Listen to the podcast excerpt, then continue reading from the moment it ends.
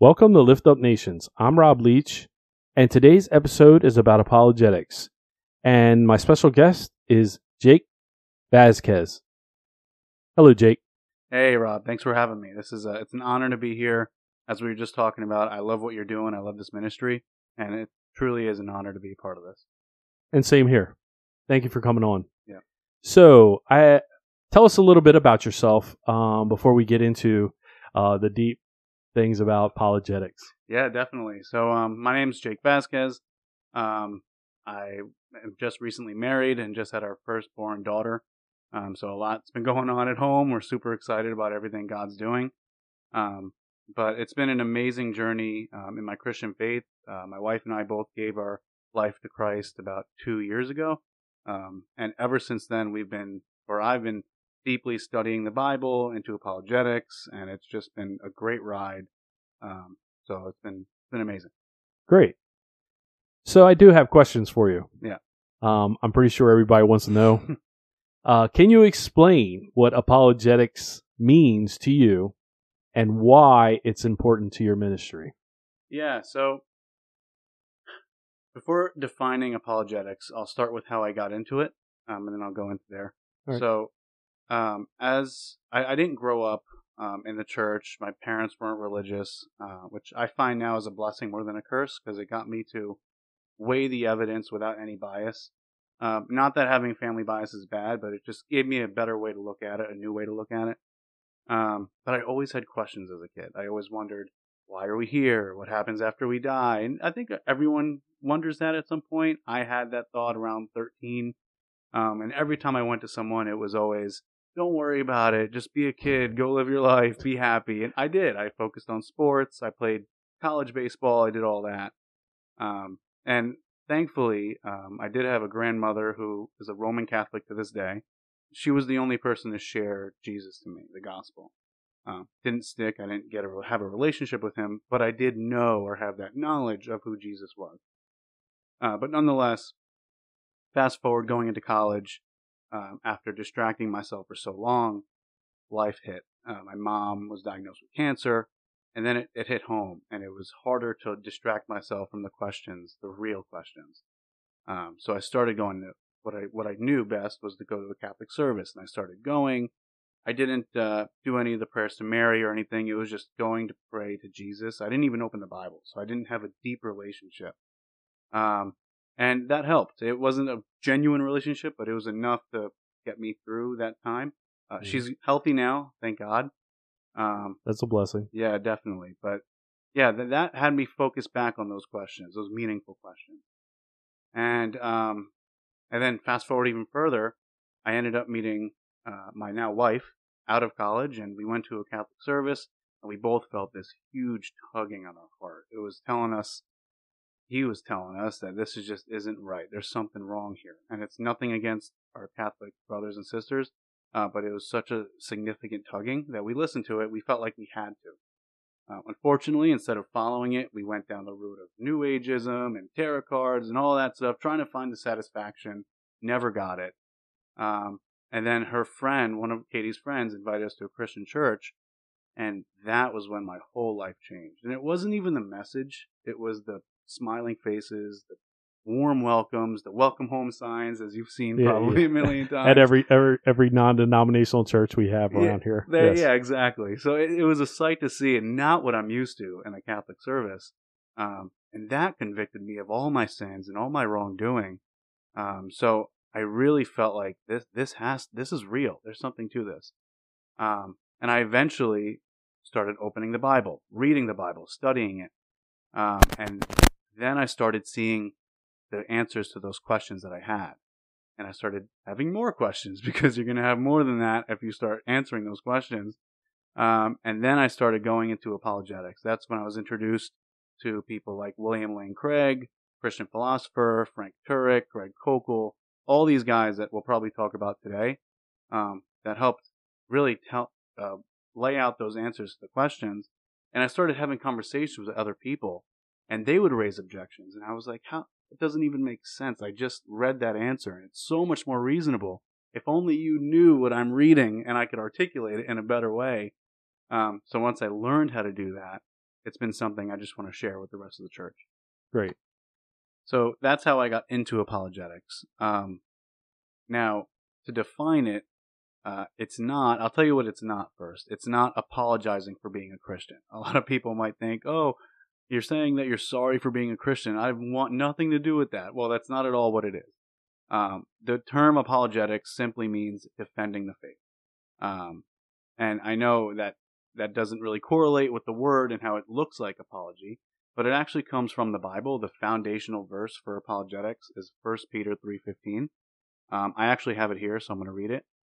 It says, "But in your hearts honor Christ the Lord as holy, always being prepared to make a defense to anyone who asks you for a reason for the hope that is in you, yet do it with gentleness and respect." That word defense in Greek is apologia. I could be pronouncing that wrong. I do not know Greek, but so if any of your Yeah. Greek listeners are Greek, then I'm sorry.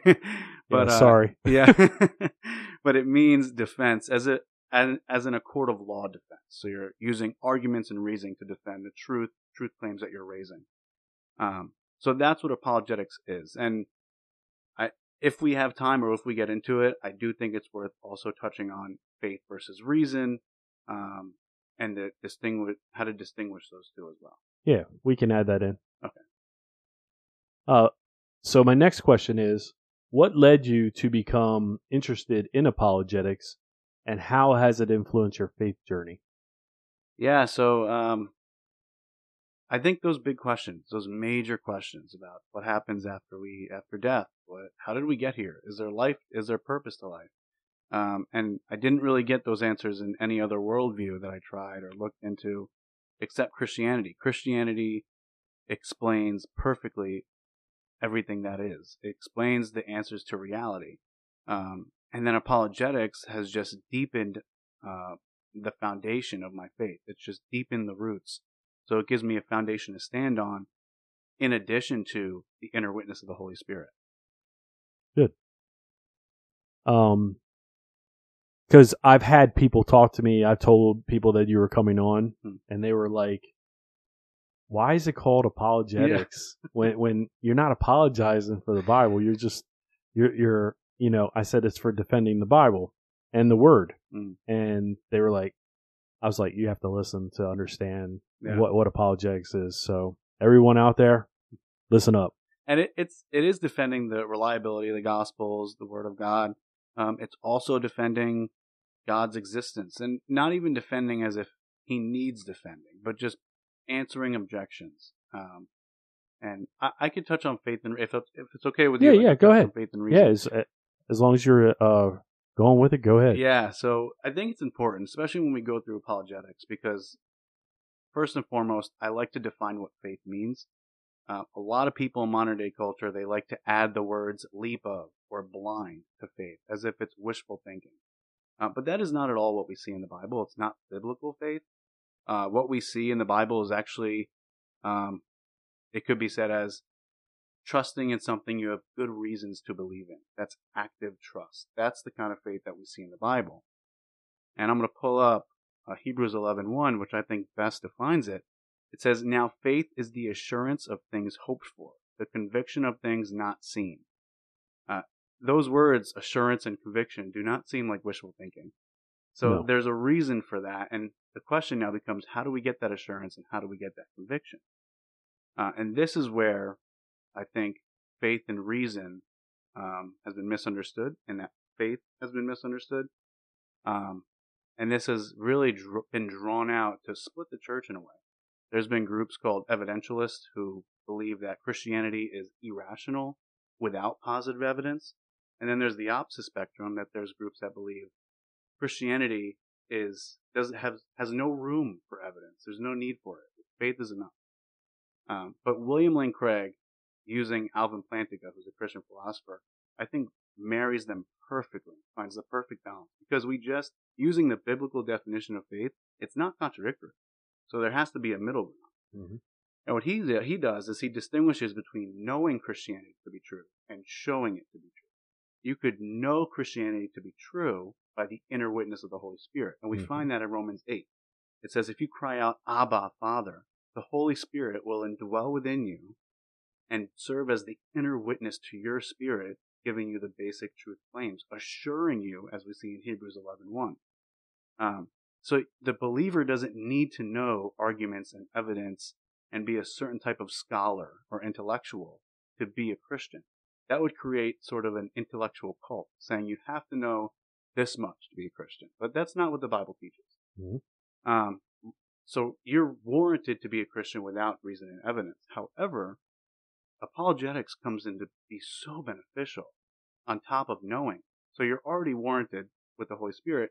Now you're doubly, as William Lane Craig puts it, warranted with reason and evidence. So you have even more confirmation that your faith is true. Um, and I do also want to mention this inner witness of the Holy Spirit. It's subjective to the believer. So me and you, we might not experience the same inner witness, but we have objective knowledge of that it's the Spirit of God. Um, so then one might ask, well, what about the unbeliever? We know that Jesus said that the Holy Spirit indwells in those who confess that Jesus is Lord and God. We get that. But what about the one who hasn't done that? We learn in the Gospel of John that the Holy Spirit has a whole separate ministry for unbelievers, and that the Holy Spirit will convict them of their sins and convict them of their righteousness, and ultimately lead them freely, because He's not going to force anything, Mm-hmm. To respond to the Holy Spirit's invitation. So that's another way non believers can know. And then we could obviously point out why reason and evidence would be good to show Mm-hmm. that it's true for the unbeliever. Um, and then going into showing it to be true.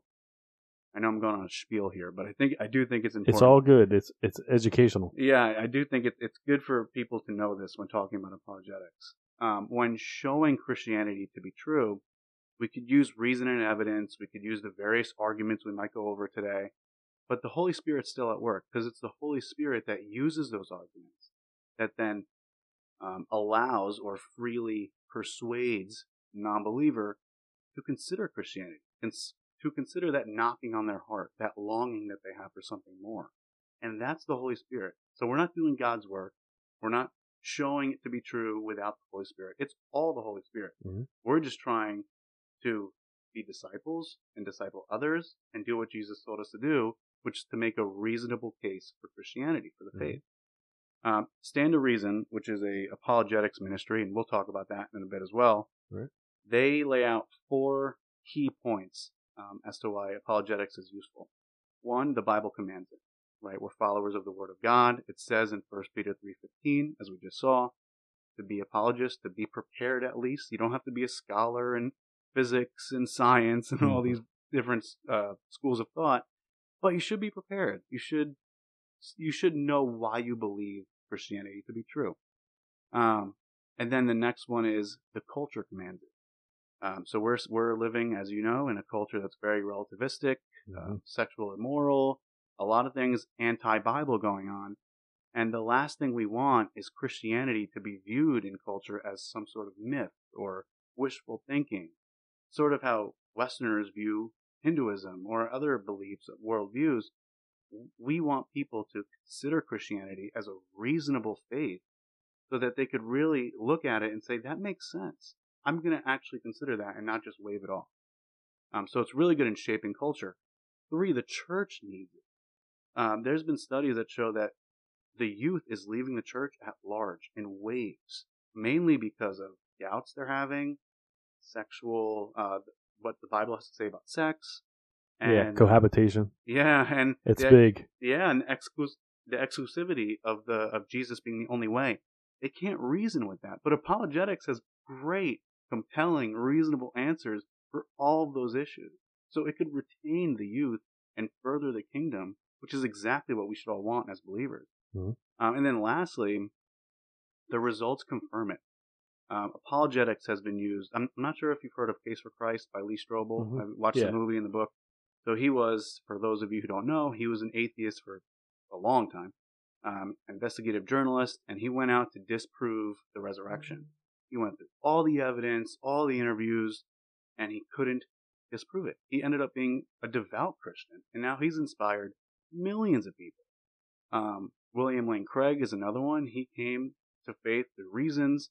Uh, J. Warner Wallace, he's an investigative, uh, he, he's a detective who sought out to disprove Christianity using his detective capabilities. ended up being a devout Christian because he couldn't find any uh, evidence against it. And now he teaches Christians how to use his detective capabilities to support the Bible. That's awesome. So apologetics has a flip side of turning non-believers into inspirations for the church. Um, That's awesome. Yeah, so I, I did want to lay that out so it's so your listeners know apologetics is not anti-faith. Um, I myself am a scientist. I'm a bioinformatics scientist in cancer research. Uh, I look at my work as glorifying God by studying His revelation in nature. Uh, and I think we need to see science and reason and evidence as ways that we could show that Christianity is true and not run away from it. Yeah, that's that's great. So, uh, could you share an example of a challenging question or something someone in your church uh, brought to you that you would approach it in an apologetic way? Mm. Well, so last year I hosted my first apologetics class, a uh, small group within the church. And we talked about everything from the various arguments for God's existence to Jesus being the only way, um, and all these issues. And uh, a big one was morality, um, objective morality, morality being objective, not subjective. And mm-hmm. by objective, I mean independent of what one thinks. Uh, and that was a big one because it, it's an argument called the moral argument, and it goes like this. It says, um, if God does not exist, objective morals do not exist. That's the first premise. Second premise is object, objective morals do exist. Third premise, therefore, God exists. So it's a deductive argument. Um, it logically follows.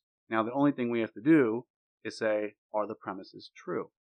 And we went through it. They, they were a little standoffish at first because it's a very arbitrary argument, which all deductive arguments are.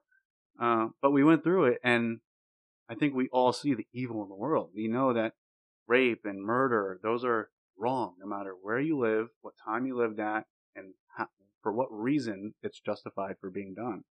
That's objective wrongdoing. The question is, where does that come from? What is it man's doing? Because then it's not objective, it's subjective. We could have, some people say it's through evolution. So if we just rewind the clock and we evolved in a different way where death and rape was okay, are we just to say, oh, I guess it'd be okay? That's hard to believe. I think we all, through our moral experience, can agree on that. Um, so this morality comes from a transcendent source above us. Um, and what we found, what I found was, and William Lane Craig touched on this, he said a lot of people will bounce back and forth. They'll accept the first premise, deny the second. And then when you reason with that, they'll deny the second and accept the first, and they'll just keep going back and forth because eventually you'll come to the conclusion atheism, atheism doesn't answer this question. Only if God exists answers this question. Um, so that was something that I taught on, and we had a long discussion about, uh, which ended up being really helpful. Cool. Yeah, my my whole thing is that we go back to Adam and Eve, mm. right? And there's no doubt in my mind that we all exist because of God, because of Adam and Eve. Yeah. What did Adam and Eve do? What every kid does that doesn't even know the word no. Yeah. They do it. Mm-hmm. So where's that come from? Right. That's instilled in them. Not it's it's planted in them. It's not like it's they go, huh. I I want to think about that. No, they're like, don't do that. I'm going to touch it. Right. And, and that's the same thing with the the tree. Yep. You know, don't touch. You can have anything in this garden, just don't touch that tree. Right. And I guess why is that wrong? If atheism is true, doing something's wrong. It just it's there is no wrong. Like as Richard Dawkins famously said, there's no good, no bad, no purpose. Everything just is. And you'd have to that has to make sense. That's how you live a consistent life in an atheistic worldview. Because you're saying that we evolved from a single cell organism randomly from a fish to a tree to then an animal and a monkey and then a human, all randomly. So we're just a bunch of molecular machines. And how can you even trust your own rational rationalization if that's the case? Yeah. We had to have been designed to think rationally and make rational decisions based on a standard that was put on put on us and in us from above. Correct. Yeah. All right.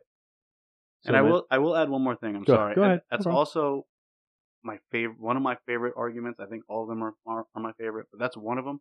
um, because it does answer a crucial uh, objection to Christianity, which we'll touch on a little later on. Okay, cool. In your experience, what are some of the common misconceptions or objections people have about Christianity, and how do you address them? Hmm. I think I think a lot of the biggest misconception is the word faith. At least my in my opinion that I've seen so far. Um, if because if you have the misunderstanding of faith, and everything can be misunderstood. Because then you're just saying, you know, if someone comes to you with doubts and they're like, "Hey, I'm really struggling with the resurrection of Christ. Like, I need I need to see more. Like, how'd that happen? How'd it play out?" And you just say to them, "Just have more faith." Yeah, it doesn't really help them, and, and then they're pressured to be a good Christian and say, "Okay, I'll have more faith." But what does that even mean? So, you know, we want to be reasonable with them and say, "Okay, you know, you're having doubts just like everybody else. Let's go through it. Here's the evidence that seems really compelling, and also pray on it." Pray that the Holy Spirit can show you what you need to see so that you can understand further why the resurrection of Christ is reliable. Um, and again, it comes back to that word faith. It's active trust. I think that's the best way to put it. And a good example of active trust, like an illustration, would be if uh, I usually use illustration of a chair. So, like if you were to see me build a chair, I'm building it together, I put parts, you got all the screws. Here I have a perfect chair you believe that I built that chair. You saw it happen, or maybe someone else told you, like Katie told you I built this chair. You yeah. trust her, right? But do you have active faith, active trust to sit in that chair? Do you trust me enough to put your whole body in that chair, despite the possibility that you might fall? That's faith. It's reasonable because you're saying, well, who built it? Oh, Jake built it. How do I know it? Maybe I saw him. Maybe Katie told me. I trust Katie. Here's how she told me via text, you know, whatever it is and you're using that evidence in your mind to rationally make the conclusion, I'm going to trust this. And that's what faith is. Actively trusting because of the good reasons that we have to do so. Yeah, and and I'm big on listening to God. So yeah. it's the same thing. Mm-hmm. It's actively listening to him to see where he wants you to go in life and what he wants you to do. So you have to have faith in what you're hearing to actually listen to it to move forward. Right, and that goes back to the knowing and showing, right? And you say you listen to God, you hear that you feel the tugging on your heart or spirit. Now, if someone were to come up to you and say, "Well, prove to me that's God," you're not going to point to your experience because you might be going against a Muslim who has his own experience with Muhammad or whatever it might mm-hmm. be. So now, instead of pointing to the, how you know Christianity to be true as a premise, as an argument, you'll say, well, this is how I know it. And William Lane Craig, in the book Reasonable Faith, if your listeners want to buy it, I highly recommend it he lays out a really cool paragraph where he kind of role plays. And he says, if someone were to ask me, how do I know it to be true, or how can I prove it? He would say uh, something like along the lines, well, I know it because the Holy Spirit indwells within me. I have this experience, as you just mentioned. Mm-hmm. I could, so I, but I, but I could show it to you to be true by some pieces of evidence and arguments that I find really compelling. So you're, you have extra support for your belief. It's not just, well, I hear from God, so it's true. You know what I mean? It's, it's deeper than that. Yeah, because a lot of people do that. They're like, "Oh, God told me to do this. God told." And sometimes it's you. Sometimes it's enemy. Right. Sometimes it's God. And that takes logic and reason. So, and that's another thing too. We live in a you know in a culture of, of truth, and people will say, "Well, prove to me that's true." We even do that to ourselves. Like, I need to prove to myself that that's true. It's just the Western society that we're in right now, mm-hmm. um, and apologetics can help with that. You know, we know that the Spirit of God will not be telling us something contrary to the Bible. So we could look at the Bible, reason with it, say, does it conflict with what I'm hearing? If it does, I need to reason with what I'm hearing and see if it's compatible. If not, I need to follow that. Um, and then again, if you go against a Muslim or a Buddhist or a Hindu, you could reason with them and see, well, which one of our worldviews is plausible and fits with reality. Cool. Uh, so my next question: How do you navigate the fine line between defending your faith and respecting the beliefs of others in different religion backgrounds and worldviews? It's a great question, and I want to go back to the First Peter three fifteen verse. Pulling it up now. I'm going to read it again. I'm going to emphasize uh, the part that answers this question. But in your hearts, honor Christ the Lord as holy, always being prepared to make a defense, apologia, To anyone who asks you for a reason for the hope that is in you.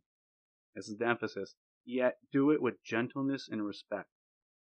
So he's not saying be defensive. He's not saying be have an attitude, yell at the person, shame the person.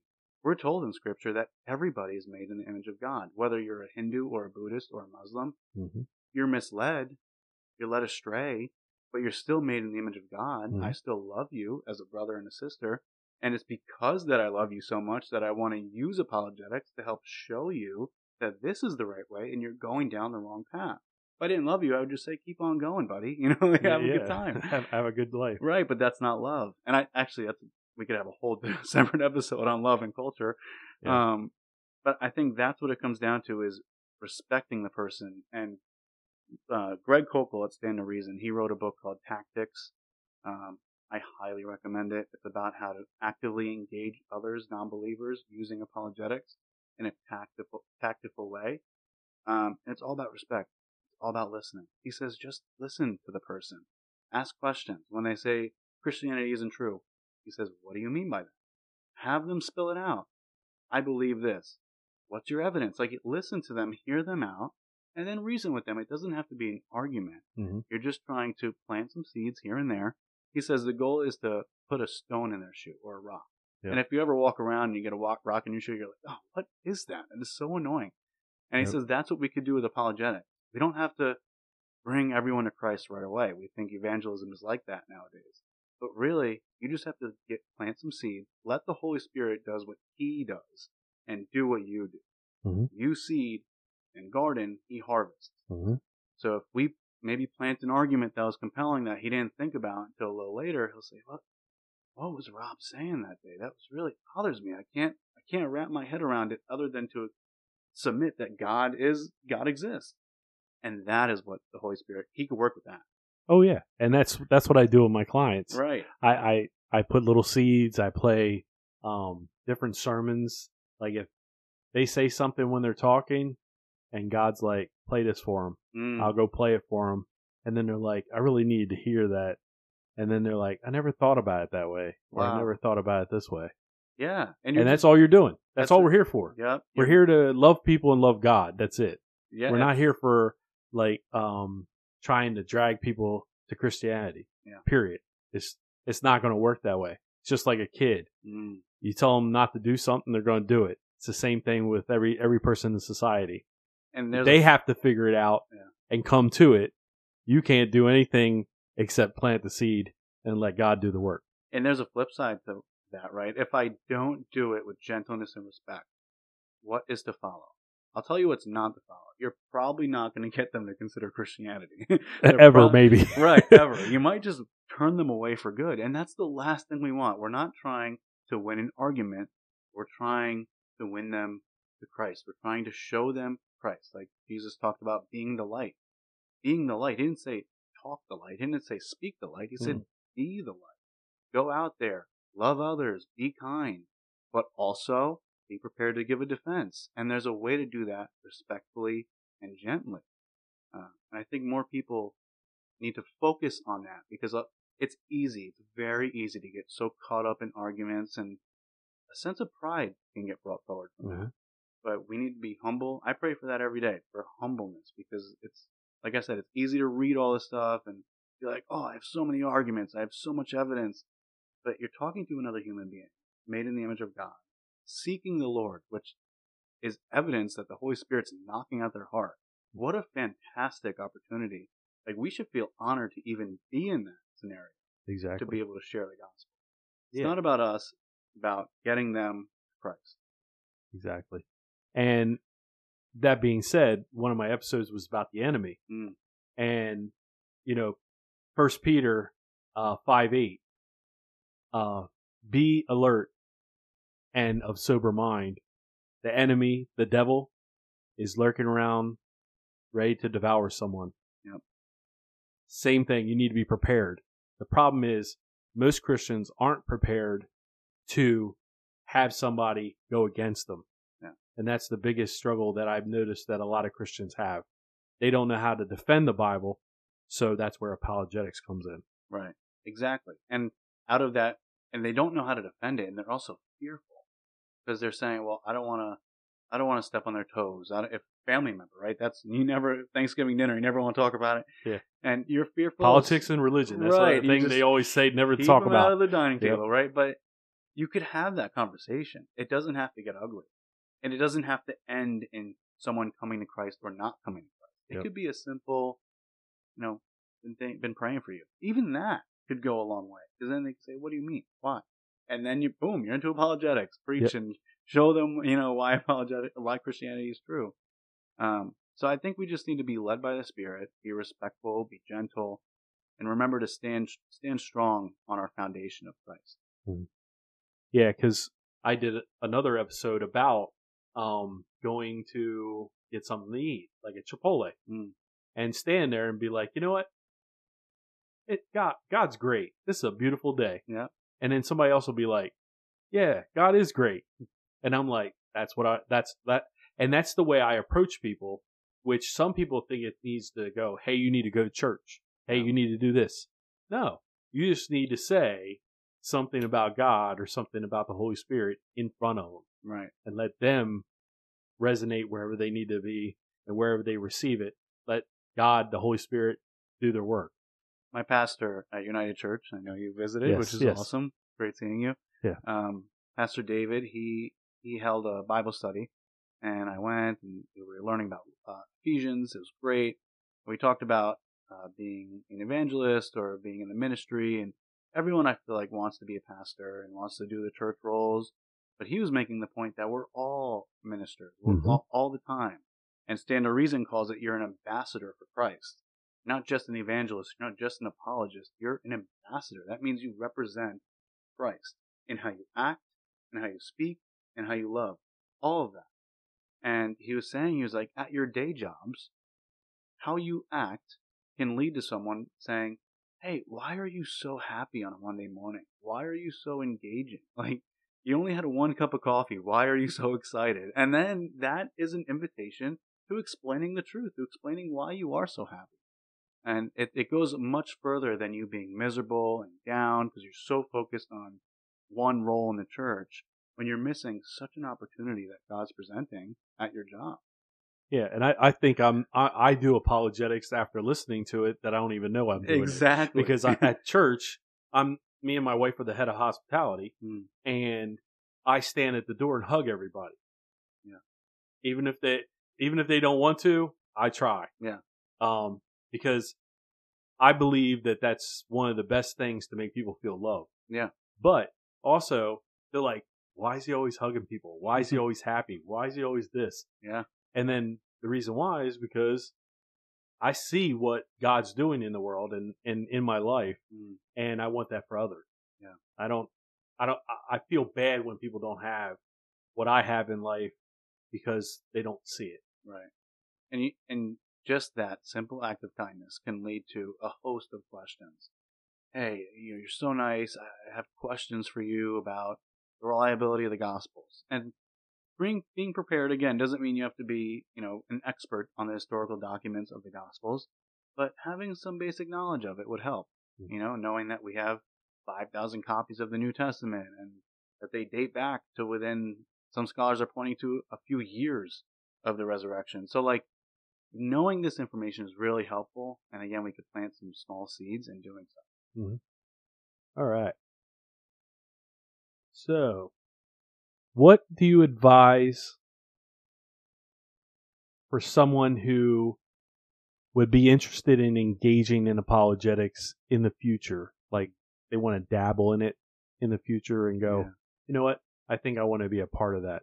Yeah. Um, I st- so I, I'll tell you how I started. I started by simply researching on gotquestions.org, which I love their ministry. It's all biblical answers. Um, and then I got into reading books. I've never been a reader until. I got into apologetics, and I've been reading books like crazy. Uh, Katie will tell you that I order too many books, but it's helpful, and it, you're absorbing knowledge. Um, I have a couple books I definitely recommend. Um, Tactics, like I mentioned, by Greg Koukl. He just came out with his new book called Street Smarts. I read one chapter today, so the right. first chapter. So I'll let you know how it is when I'm done. I'm Okay, sure great. it's great.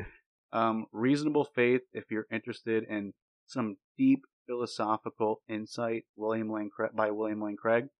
He has debated all the top atheists uh, for the for a long time. Richard Dawkins, um, you name it, all of them. And he's been such a great, respectful debater, Christian, and he's wrote tons of great work. So I highly recommend if you have any listeners that are really want to dive deep, uh, go into his work, reasonablefaith.org.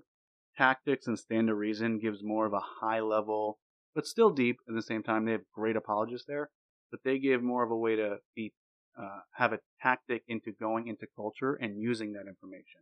So it's not just learning, it's how do you apply it to talking with a Jehovah Witness or a Mormon or an atheist? Like, how do you apply those things? Um, and then lastly, shameless plug. Um, if you have anyone local in Delaware that's looking to learn more about apologetics, I'm actually partnering with Stand to Reason, um, hosting an outpost. So an outpost is a place where we you get to learn apologetics, um, bring your questions, bring your doubts, and we could all discuss them together. I'm hosting that Monday nights at 6 p.m. at United Church in Milford. Um, so I'm the director, and we'll be going through tons of arguments, such as science in the Bible or science and faith, um, why apologetics, which is mostly what we talked about today, Yep. the reliability of the Gospels, homosexuality in the Bible. Um, so all these different topics that I'm going to be t- touching on. So it could be a good intro into apologetics. Oh, great. Um, is there anything else you'd like to say or leave to people that are listening to this podcast that would help them uh, be more towards apologetics than uh, not? Yeah, I, I would say I would say don't be afraid to tackle your doubts. Um, I've definitely had a couple people very close to me um, say like I'm having doubts, and it becomes like a am, I'm having doubts, so I'm not a faithful Christian in their heads. That's what a lot of times we're told via social media and everything, not in the Bible. Because Mhm. doubts are normal. John the Baptist had doubts when he thought Jesus wasn't the risen Messiah because he was locked in jail. And Jesus actually pointed to his miracles using Old Testament prophecy. Mhm. The deaf are healed, the blind are healed, you know, they could see. Yeah. So that's apologetics right there, is using reason. Um, so I think if you have doubts, take it to the Word, read the Word, and look for those answers because they're there. The answers are there. I've I've looked at the I've tried looking into the deepest questions, and the answers are there. The existence of God. Um, tackle them head on. Okay, great. Um, and as always, everybody that comes on as a special guest or does a testimony uh, will say the closing prayer. Sure. All right. Thank you, God, for a great conversation with Robb. Uh, please bless over everybody listening, their friends, their families. Lord, please work with what's in our hearts, work with, with what you're putting on our hearts and minds. If we're having doubts, Lord, please allow us to go out and search uh, for answers to those doubts, seek understanding, and listen to your guidance. Um, continue to bless us, keep us in your presence. Uh, in your mighty name we pray. Amen. Amen. And that brings me to the announcements. If you're interested in coming on as a guest or um, have a testimony or a baptism that you want live at uh, Lewes Beach, you can contact us at liftupnations at gmail.com or call us or text us at 302 313 6190. Until next time, God bless.